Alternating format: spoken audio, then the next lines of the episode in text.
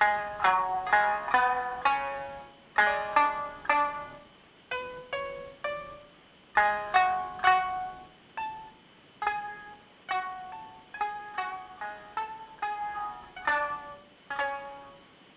倉澄子の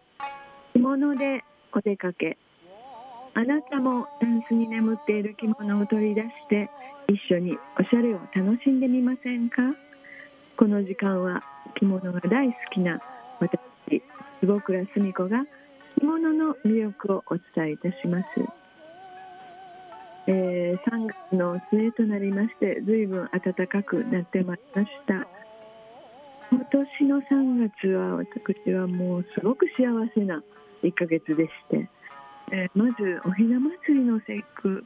その前後はいろんな方からおひな祭りのをちょっと見に来ませんか？おひなさんを見てもらえませんか？ということでいろんなところに今年ほど本当にたくさんおひな様を見せていただいた年はなかったと思います。私はあのインスタグラムをしております。えー、そこでお写真をたくさん今回は載せてさせていただきましたが本当にあのいいねもたくさんあの押していただいてありがたいんですがおひな様の顔って本当につくづくいろんなお顔があるんだなっていうのも今年、えー、つくづくまたこの年にして新たに感心させていただいたこともあります。えー、本当にこんなご縁があってまあ、コロナ禍で皆さんあのお家にこもっておられたのでそろそろ感染対策をしながらお出かけになってそういうイベントも増えてきたということもあるかと思いますが、まあ、私一人で、えー、お一人のお家に寄せていただくということが多かったのですが本当にそれぞれのお家のおひな様また手作りのおひな様えー、きめ込みで作られたりパッチワークで作られたり紙粘土で作られたり、えー、そういったもういろんなおひな様を今回は見せていただきました本当に、えー、幸せな3月でしたそしてその都度またお着物を、うん、このこの方にお会いする時はこの色のお着物にしようかなと考えるのも楽しみの一つでお出かけさせていただきました。えー、そうでそれでこれから、えー、いよいよ、えー、お花見は桜の季節と移り変わっていきます、えー、桜のお花が咲くとコートを脱いで、えお出かけしましょうという、え着物の世界ではもう道行きコートを脱いで、え帯付けで歩けるというそういういい季節になってまいりましたまた、うん、これからいろんなところでイベントも増えてまいります。うん、私はいつもあのご縁があります高大寺さんで、えー、狐の嫁入りという行事に関わらせていただきまして、えー、丸山公園の病院の前から人力車で狐の嫁入りの紛争をされたお嫁さんと花嫁行列が人力車と道中ずっと歩かれて、えー、丸山公園を通り抜けて高大寺さんの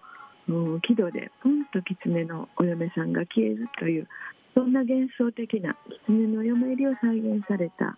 行事があります、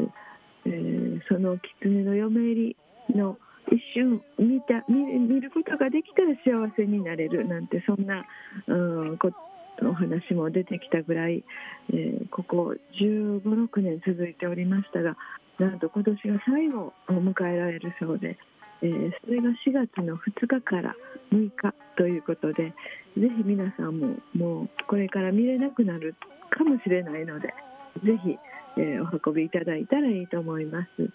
そして、え4月の2日の土曜日ですねお昼に高大寺さんでねねの道新しくされました。というのも、えー、ねね様の400年法要記念ということで、えー、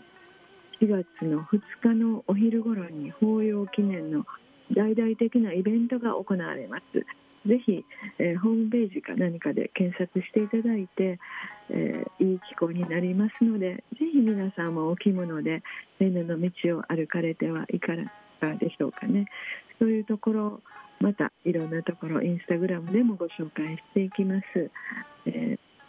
3スにきっとこのコロナ禍で着物が眠っているのを整理されたりご覧になられたりということが多いと思います。ぜひ眠っておかさないでタンスから取り出してこの春はぜひお着物を着ていろんなところにお出かけになってくださいもうお着物を着てマスクするというのも全然違和感がなくなってきましたもう3年目に入りますと皆さん慣れてきまして、えー、そしておしゃれなマスク不織布の上からなんかちりめんで作ったような可愛らしいマスクをさせてお出かけになっております。ぜひあなたも、えー、楽しんでお着物をお召しになってはいかがでしょうか、えー、京都はどこへお出かけになられても桜がきれいに咲いております。ぜひあなたも